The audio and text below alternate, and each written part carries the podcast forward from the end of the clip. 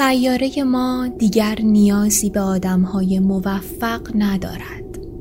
این سیاره به شدت نیازمند افراد صلحجو درمانگر ناجی قصهگو و عاشق است.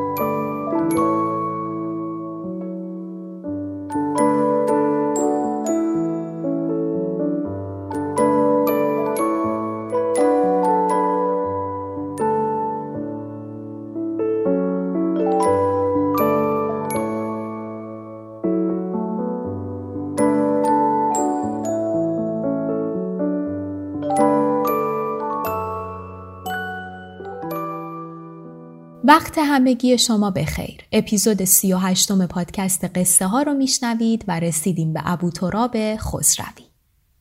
پادکست قصه ها پادکستیه که من مجد فتاحی در هر اپیزودش یک داستان یا بخشی از یک داستان کوتاه ایرانی رو برای شما می‌خونم و از سال 1300 شروع کردم و الان به بازه سالهای 60 تا 80 رسیدیم. منبع من کتاب 80 سال داستان کوتاه ایرانی چاپ کتاب خورشیده که آقای حسن میر آبدینی زحمت گزینش و بررسی داستانها رو کشیدن و من انتهای هر اپیزودی که داستان تموم میشه توضیحات ایشون رو در مورد اون داستان براتون میگم. این رو هم بگم که من همه داستانهای این مجموعه رو نمی‌خونم. این مجموعه یک مجموعه سجلدیه که بعضی از داستانهاش انتخاب میشه و خونده میشه. بنابراین ازتون خواهش می‌کنم که اگر دوست دارید جریان داستان کوتاه ایرانی رو دقیق و ریز به ریز با این کتاب دنبال کنید اصل منبع رو هم تهیه کنید و در نهایت باز هم تشکر کنم بابت اینکه قصه ها رو اول از پلتفرم های پادکست خصوصا CastBox و Apple Podcast دنبال می کنید و بعد از روی کانال تلگرام و جاهای دیگه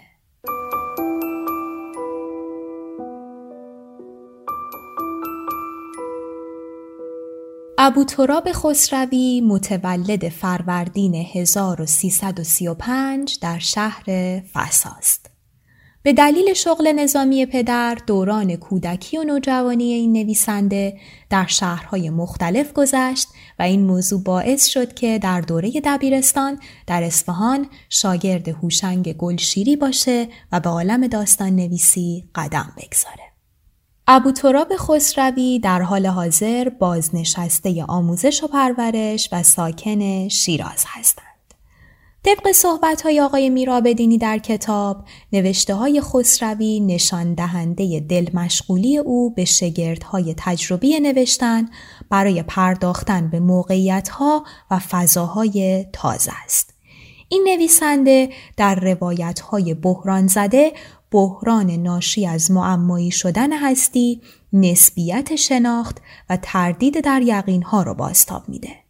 یه جورایی انگار می‌پردازه به اون چه که هست اما ما نمی‌تونیم ببینیمش یا دوست نداریم که ببینیم و باورش کنیم.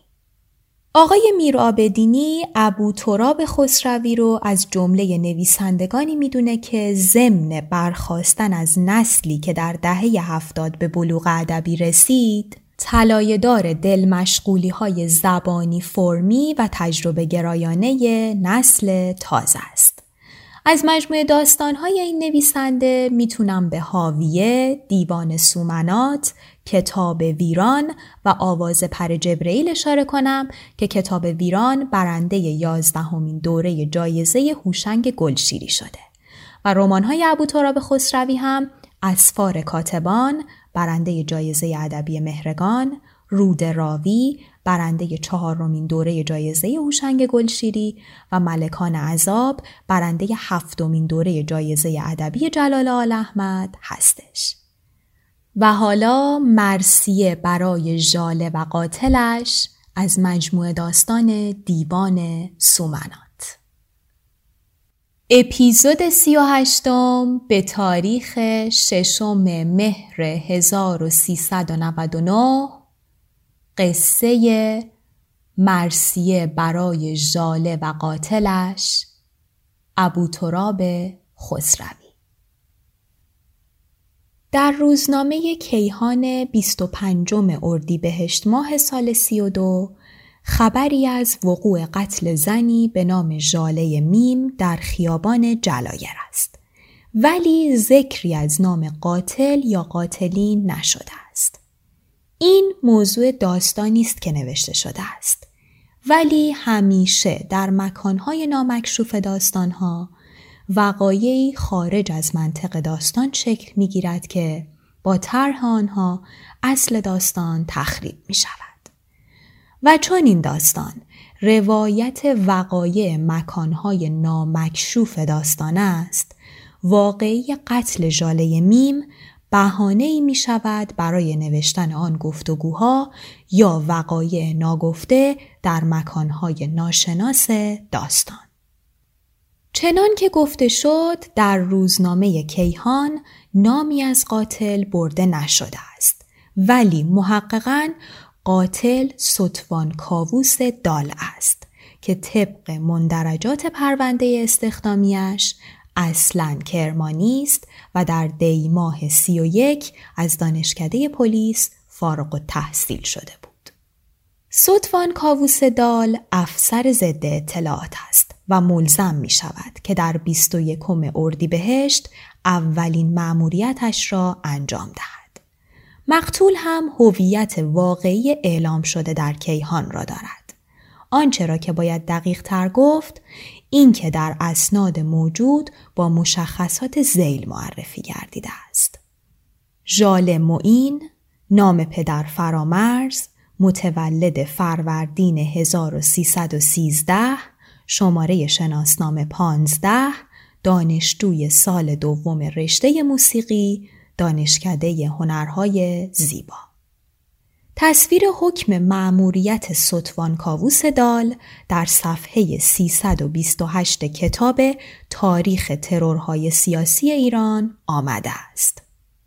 از ستاد عملیاتی اداره دوم به ستوان کاووس دال به شماره 187 ممیز 322 11 فمیم موضوع ژاله میم بنا به گزارشات واصل ژاله میم مسئول میتینگ های ضد ایرانی از سوی عوامل بیگانه در شهر تهران است. نشانی نام برده جهت بهرهوری اعلام می گردد. خیابان جلایر ساختمان 111 مرتبه سوم شماره 87 فرمانده ستاد عملیات اداره دوم سرهنگ دوم منوچهر پاشایی ظاهرا با صدور این نام است که مأموریت قتل ژاله میم بر عهده ستوان کاووس دال قرار می گیرد و او ملزم می گردد تا او را در هر کجا به قتل برساند. ستوان هرگز ژاله را ندیده بوده است. سازمان ضد اطلاعات یک قطع عکس او را در اختیار ستوان می‌گذارد. عکس واضحی است. صورت ژاله میم در طبیعی ترین شکل خود نمایان است. چشمان روشن، ابروان گسترده و چین اخمی که در هنجار لبها و بینی کوچکش است. یک خال درشت به اندازه یک سکه پایین تر از گوش راستش است. عکس های ژاله میم و ستوان کاووس دال در کتاب تاریخ ترورهای سیاسی ضبط شده است. به نحو عجیبی شبیه به نظر می آیند. به جز اینکه چانه ستوان کاووس دال پهنتر است. این عکس ها برای شناسایی کافی است. با این اوصاف چنان که خوانندگان هم در میتینگ های معهود داستان ما در میدان بهارستان شرکت کنند آنها را با کمی دقت خواهند شناخت. هرچند که ستوان کاووس دال با آن عکس ژاله میم را شناسایی نمی کند. اینطور که ستوان به ژاله می‌گوید آن را در کیف بغلش گذاشته و در فرصتهای طولانی ما بین بازنویسی ها که ژاله در خواب مرگ به سر می‌برد به آن نگاه می کند. در اولین نسخه داستان که ستوان کاووس دال با ژاله میم روبرو می شود حتما به سبب سابقه دیدار در واقعه اصلی یکدیگر را می شناسند. بنا به نوشته کیهان قاتل ژاله میم عضو فعال حزب فلان را هدف قرار داده و میگریزد. به نظر می رسد که ستوان کاووس دال آنقدر شتاب زده ژاله میم را می کشد که مجال هیچ گونه تخیلی را برای شنونده نمی‌گذارد. شاید علت تعجیل در این قتل عدم مهارت صدفان در انجام وظیفه بوده و شاید هم زیبایی غریب ژاله میم او را مرعوب می کند که مجبور به عکس بدون درنگ می شود. به هر تعبیر قاتل بی تجربه بوده است ولی چنان که خواهید دید در بازنویسی های مکرر به بلوغ کامل خواهد رسید و فعل قتل را با تومعنینه و آرامش انجام خواهد داد و مجال تخیل را برای ما خواهد گذاشت. بهتر است اولین نسخه داستان را که قاتل هنوز به بلوغ در کشتن نرسیده بازخوانی کنیم. ضمنا آنها تازه به سرزمین داستان ما هجرت کردند و مکانهای خالی و سفید را برای گفتگوهایشان کشف نکردند. همیشه زمان وقوع میتینگ 23 اردیبهشت است و سال هم سال 32. محل میتینگ را می شود تغییر داد ولی بهتر است همان میدان بهارستان باشد. اینطور شعون تاریخی حفظ می شود. دهها پلاکارد در دست بیش از ده هزار هوادار جوان حزب بالا و پایین می رود. معبری را که به مجلس می رود بستند. نگهبانها با کلاه خود سرمی و باتومهای چوبی ایستادند. هر چند دقیقه جمعیت ساکت می شود. طوری که انگار در میدان پرنده پر نمی زند. و بعد میدان از حجوم هماهنگ جمعیت منفجر می شود.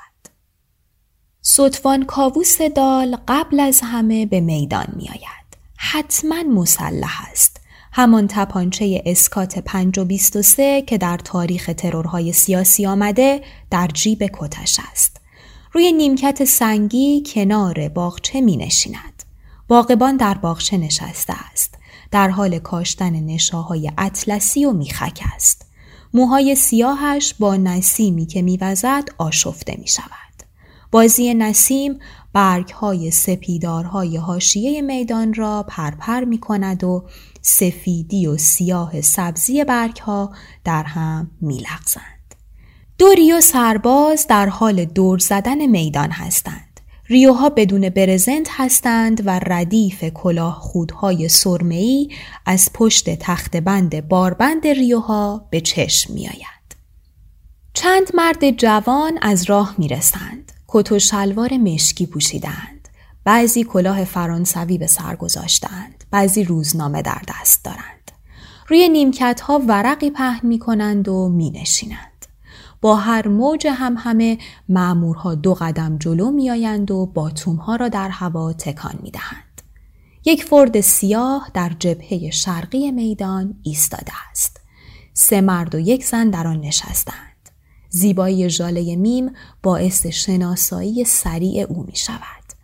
به نظر می رسد که بیشتر از آن که از دیدار دوباره او خوشحال باشد مبهوت زیباییش شده است.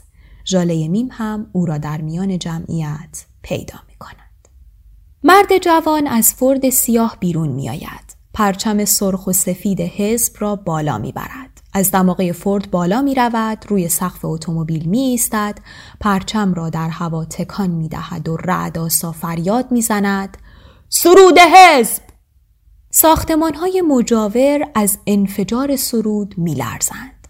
سرود چند بار تکرار می شود. مرد دیگر از دماغه فورد بالا می رود. روی سقف فورد می ایستد و فریاد می زند. من سراحتا می‌گویم معمورین برخلاف مقررات به اشخاص بیگناه شلیک می کنند. اگر این وضعیت ادامه پیدا کند هیچ کس قادر نخواهد بود نظامات را برقرار کند. جمعیت هورا می کشد. مرد ادامه می دهد. دستها را بالا می برد. فورد حرکت می کند. سطفان به جبهه جنوبی میدان می رود. سوار بر موتورسیکلتش می شود و از خیابانهای فرعی به خیابان جلایر می رود. پشت درختهای چنار. جایی حدود ساختمان 111 می ایستد و منتظر می ماند. دیگر دارد غروب می شود. چراغهای خیابان روشن شده است. ساعتی از میتینگ گذشته و هنوز ژاله میم نرسیده است. نسیم خنک غروب میوزد. اتومبیلی از ته خیابان میآید. چراغهایش نور خیره کننده ای دارد. جلوی ساختمان 111 می ایستد.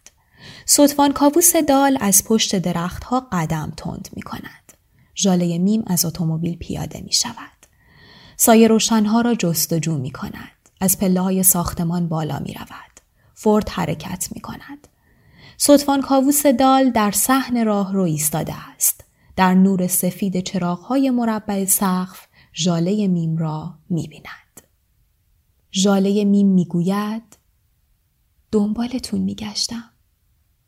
ستوان می گوید می بینی که اومدم.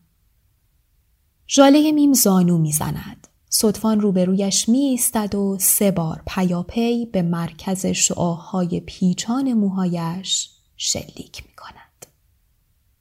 این زمان آشنایی آنها در هنگام وقوع واقعی اصلی بوده است که سطفان چانه ژاله میم را بالا می آورد و می پرسد شما ژاله موین هستین؟ اشتباه که نکردم.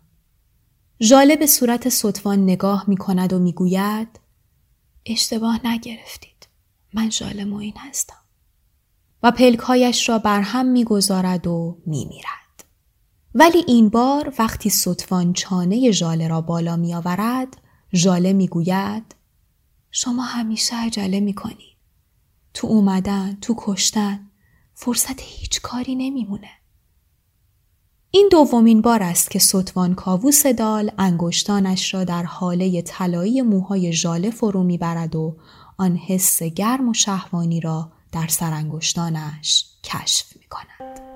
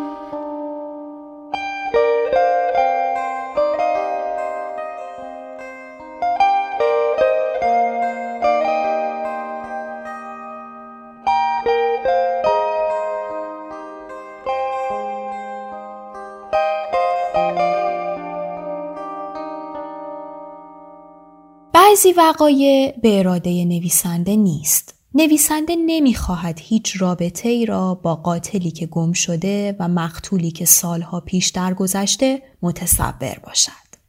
ولی اینجا آدمهایی مثل سطفان کاووس دال و ژاله میم در قالب خاکی خود نیستند. زن و مردی از جنس کلمه هستند که به رفتار اصل واقعه در میآیند. بنابراین هیچ واقعی تحت اراده نویسنده نیست. حافظه زوال ناپذیری در جمجمه های سربیان هاست که همه چیز را حتی آن حس شهوانی را باز می سازند. این بار هم سطوان کاووس دال پیش از همه به میدان بهارستان می آید. ولی دیگر جوان نیست. میان سال می نماید. حتما هم مسلح است. باید همان تپانچه اسکات 5 و 23 را در جیب کتش داشته باشد. روی نیمکت سنگی کنار باغچه می نشیند و به باغبان که در حال کاشتن نشاهای اطلسی و میخک است نگاه می کند. آفتاب در حال پریدن است و باد موهای جوگندمی باغبان و سفید و سیاه سبزی برگهای سپیدارها را پرپر پر می کند. صدای همهمه از دور می آید. دوری و سرباز میدان را دور می زند. ردیف کلاه خودهای زیتونی از پشت تخت بندهای باربندریوها به چشم می آیند. همان چند مرد از راه می رسند. دیگر جوان نیستند. بعضی دست پسرها و دخترهایشان را گرفتند. بر روی نیمکت های سنگی می نشینند. ستوان برای آنها دست تکان می دهد. یکیشان می پرسد کم پیدا هستی؟ ستوان می گوید سفر بودم. فورد سیاه از راه می رسد. سه مرد و یک زن سرنشینان آن هستند. فورد سیاه میدان را دور می زند. ستوان کاووس دال ژاله میم را می شناسد. ژاله میم از قاب پنجره اتومبیل برای او دست تکان می دهد. مردها از روی نیمکت بر می خیزند و برای او هورا می صدفان کاووس دال جای توقف فورد را پیش بینی می کند. آنجا زیر بید مجنون در جبهه شرقی میدان. فورد در جای معین توقف می کند. صدای هم همه جمعیت نزدیک می شود. کلمات، شعارها واضح و آشکار به گوش می رسد. عده‌ای به میدان می آیند. ستوان میدان را دور می زند و به آن بید مجنون می رسد. ژاله میم از فورد پیاده می شود. کت و دامنی خاکستری پوشیده و هاله طلایی موهایش از زیر روسریش بیرون زده است. به چشمان ستوان کاووس دال خیره می شود و می پرسد آقا کبریت دارید؟ ستوان کبریت میگیراند و شعله را در جام دستهایش می‌گیرد و ژاله میم خم می شود و سیگارش را روشن می کند. ژاله می گوید عوض شدین. ستوان می گوید ولی شما هیچ تغییری نکردی. ژاله میم می‌پرسد من همچنان مقتولم. ستوان می‌گوید حکم قتل شما همیشه تو جیب منه. این میتینگ از مقدمات مرگ شماست. ژاله میم بر می گردد و در فورد می نشیند. همه چیز مثل روز حادثه است. انعکاس سرود میدان را می لرزاند. سخنرانی که روی سقف فورد می ایستد فریاد می زند. ما هنوز در حال قربانی دادن هستیم. در خفا به ما شلیک می شود و خون ما به کرات بر زمین ریخته می شود. من از شما می‌پرسم که کی نظامات برقرار می شود؟ هم همه ای در میدان در می گیرد. نگهبانها با باتوم و سپرهای شیشهی جلو می آیند. عقب می نشینند. صدفان کاووس دال سوار بر موتورسیکلتش می شود و میدان را ترک می کند و به خیابان جلایر می رود. در مکان معهود کمین می کند. چنان که قرار است. دیگر غروب شده و چراغها دارند روشن می شوند و ژاله میم دیگر باید بیاید. فورد سیاه از راه می رسد. چراغهایش نور درخشانی دارند. جلوی ساختمان 111 می ایستد. ژاله میم پیاده می شود. از پله ها بالا می رود. ستوان کاووس دال در صحن راه رو ایستاده است. در نور سفید چراغهای مربع سقف ژاله میم را می بیند. ژاله میم می‌گوید نباید این بار عجله کنی و دست ستوان را می‌گیرد و از پله ها بالا می رود. ژاله میم می‌گوید اولین بار که منو کشتی به چشمات نگاه کردم. داشتم فکر می کردم چقدر زیبا هستند که مردم. در همه مدت مرگ به زیبایی چشمات فکر می کردم. کاش حکم و پاره می کردی. صدفان کاووس دال می‌گوید فراموش نکن که این حکم اجرا شد و تو توی خاک پوسیدی. حالا ما فقط کلمه هستیم که از پله بالا میریم. ژاله می‌گوید همیشه هر جا که باشیم جاهایی هست که هیچ کس نیست و میشه برای چند دقیقه که شده با هم تنها باشیم.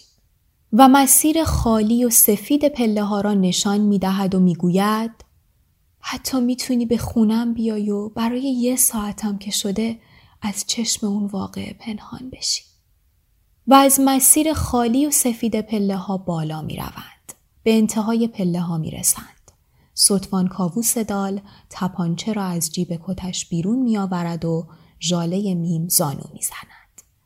چانهاش را در سینهش پنهان می کند. دستهایش را مشت کرده و لاله گوشش را می فشارد. حاله طلایی موهایش روی شانه ها پریشان می شود. ستوان کاووس دال سه بار پیاپی به مرکز شعاع‌های پیچان موهایش شلیک می کند.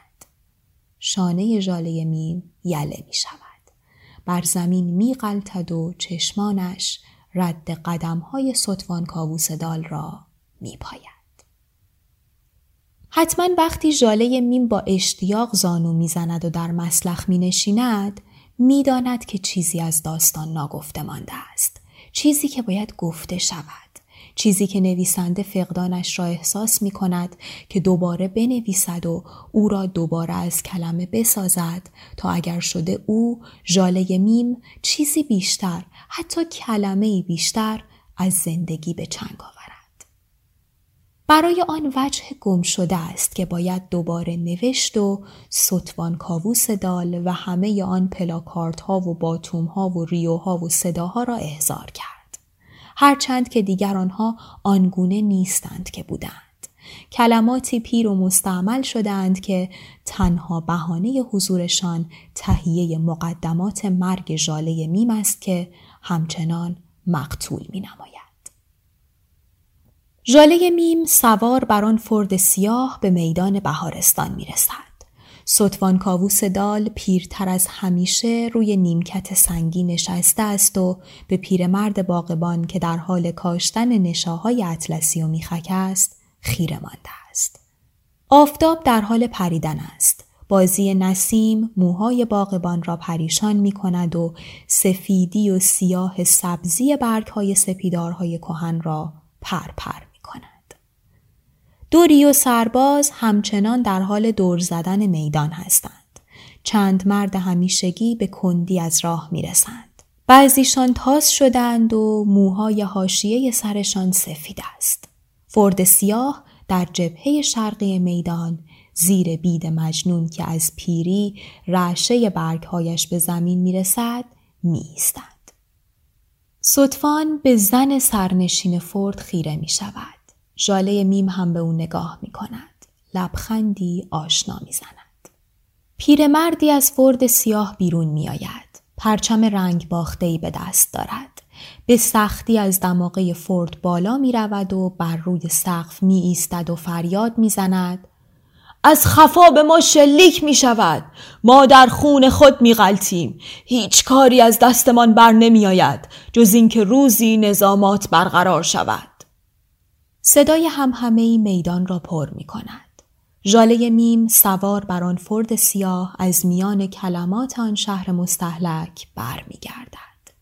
خیابانهای شهر را می پیماید و ستوان کاووس دال مسیر همه آن بازنویسی های ازلی را طی می کند و در مکان معهود منتظر می ماند. ژاله زودتر از همیشه سر می رسد. این را می توان از روی چراغ هایی که هنوز روشن نشده اند نوشت. ژاله میم این بار رنگ پریده است. وقتی که از فورد پیاده می شود شتابانتر از همیشه از پله ها بالا می رود. ستوان مثل همیشه منتظر ایستاده است. ژاله میم می گوید عجله کردم. شاید بیشتر باهات بمونم. ژاله می گوید توی راه همش به تو فکر می کردم. سطوان می‌گوید به مرگ هم. ژاله دستهای سطوان را می‌گیرد و به طرف پله ها می رود. ژاله میم می‌گوید میشه تو بدون حکم مرگ من بیای. سطوان کاووس دال می‌گوید همیشه حکم این بوده و هست. مهم نیست کی باشه. حالا یا هزار سال دیگه. من خلق شدم که قاتل تو باشم. ژاله میم می‌گوید وقتی چیزی نوشته نمیشه کجا هستی؟ سطوان می‌گوید گم میشم سرگردون میشم ژاله دستش را به دور دست سطوان میپیچد و از پله ها بالا می رود. به انتهای پله ها می رسند. راه رو آغاز می شود. نور سفیدی از چراغ های مربع سقف می تابد. ژاله می گوید از این به بعد وقتی که منو کشتی تو آپارتمان من زندگی کن. اینطوری از سرگردونی نجات پیدا می‌کنی. شطرنجی های سفید و سیاه راهرو را میپیمایند. به شماره هفتاد و هشت می‌رسند. ژاله میم کلید را در کیفش پیدا می کند. در باز می شود. ژاله چراغها را روشن می کند. قبار سفیدی همه جا را پوشانده است. ژاله می گوید سال هاست که به خونه نرسیدم. همیشه در حال مرگ آرزو می کنم که ای کاش به خونه رسیده بودم. انگشتش را روی میز آرایش کنار سالن می کشد. خط عمیقی روی سطح شیری قبار شیار می شود. به آینه نگاه می کند و می گوید فایده مرگ واسه من اینه که پیر نمیشم. فقط همین. صدفان کتش را در می آورد و به دسته صندلی می آویزد. به آینه نگاه می کند. قبار سفیدی بر موهایش نشسته و صورتش پر شده از خطهای ریز. ژاله روسری سیاهش را بر می دارد. بازتاب طلایی هجاهای پیچان طره ها صفحه کاغذ را روشن می کند و اشقه بلند بازوانی به کمرگاه سپیداری رسته بر سفیدی کاغذ می پیچد. کلمات در قبار گم می شود و واجه ها در زائقه کامهای مشترک شوری قبار را می چشد. ژاله گریه می کند. صدفان کاووس دال می گوید گریه می کنی؟ ژاله می گوید شاید این آخرین نسخه داستان ما باشه. و در حجم ناپیدای خانه پنهان شده در سفیدی فاصله های کلمات میغلطند. و بعد صدفان از درون سفیدی مبهم قبار و فاصله ها بر میخیزد و تپانچهش را از جیب کتش بیرون میآورد.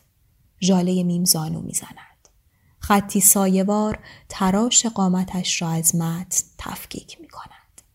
همینک روشنایی بر کلمات میتابد و قوس و قر آنها را باز میتاباند و کمرگاه معبری از سپیده را میپیماید و حجمهای متراکم طالع می‌شوند ژاله میم پلک ها را بر هم می‌گذارد دست را مشت می کند و لاله های گوشش را می فشارد و چانه را در حجم های پرنور پنهان می کند.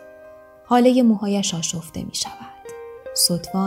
سه پیاپی به مرکز شعاهای پیچان موهایش شلیک می کند. خطوط صورت جاله میم در هم می شکند و شانش یله می شود و خون از لابلای موهایش بر می جهد و در میان کلمات نشسته بر سفیدی کاغذ نشت می کند.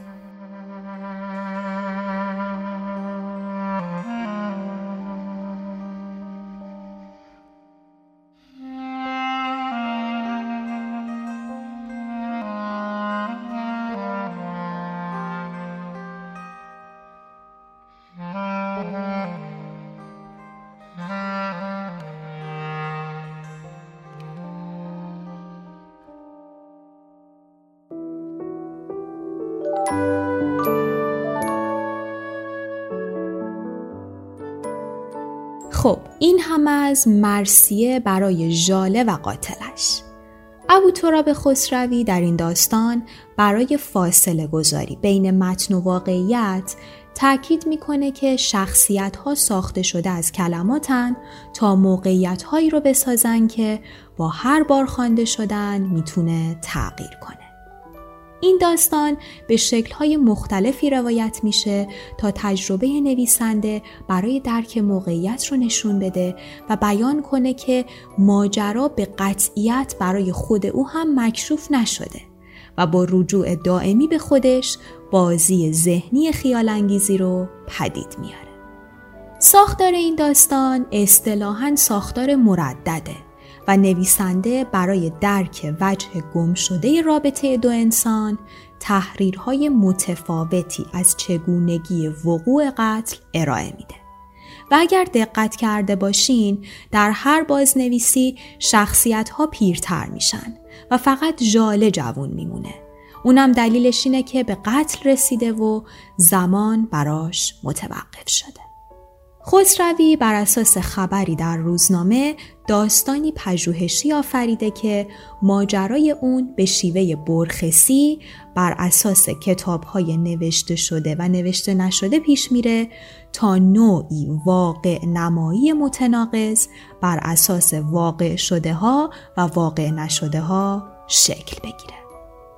در مورد این داستان به صورت اختصاصی هم مقاله های زیادی نوشته شده و هم یک نمایش با همین نام و با اقتباس از این داستان ساخته شده.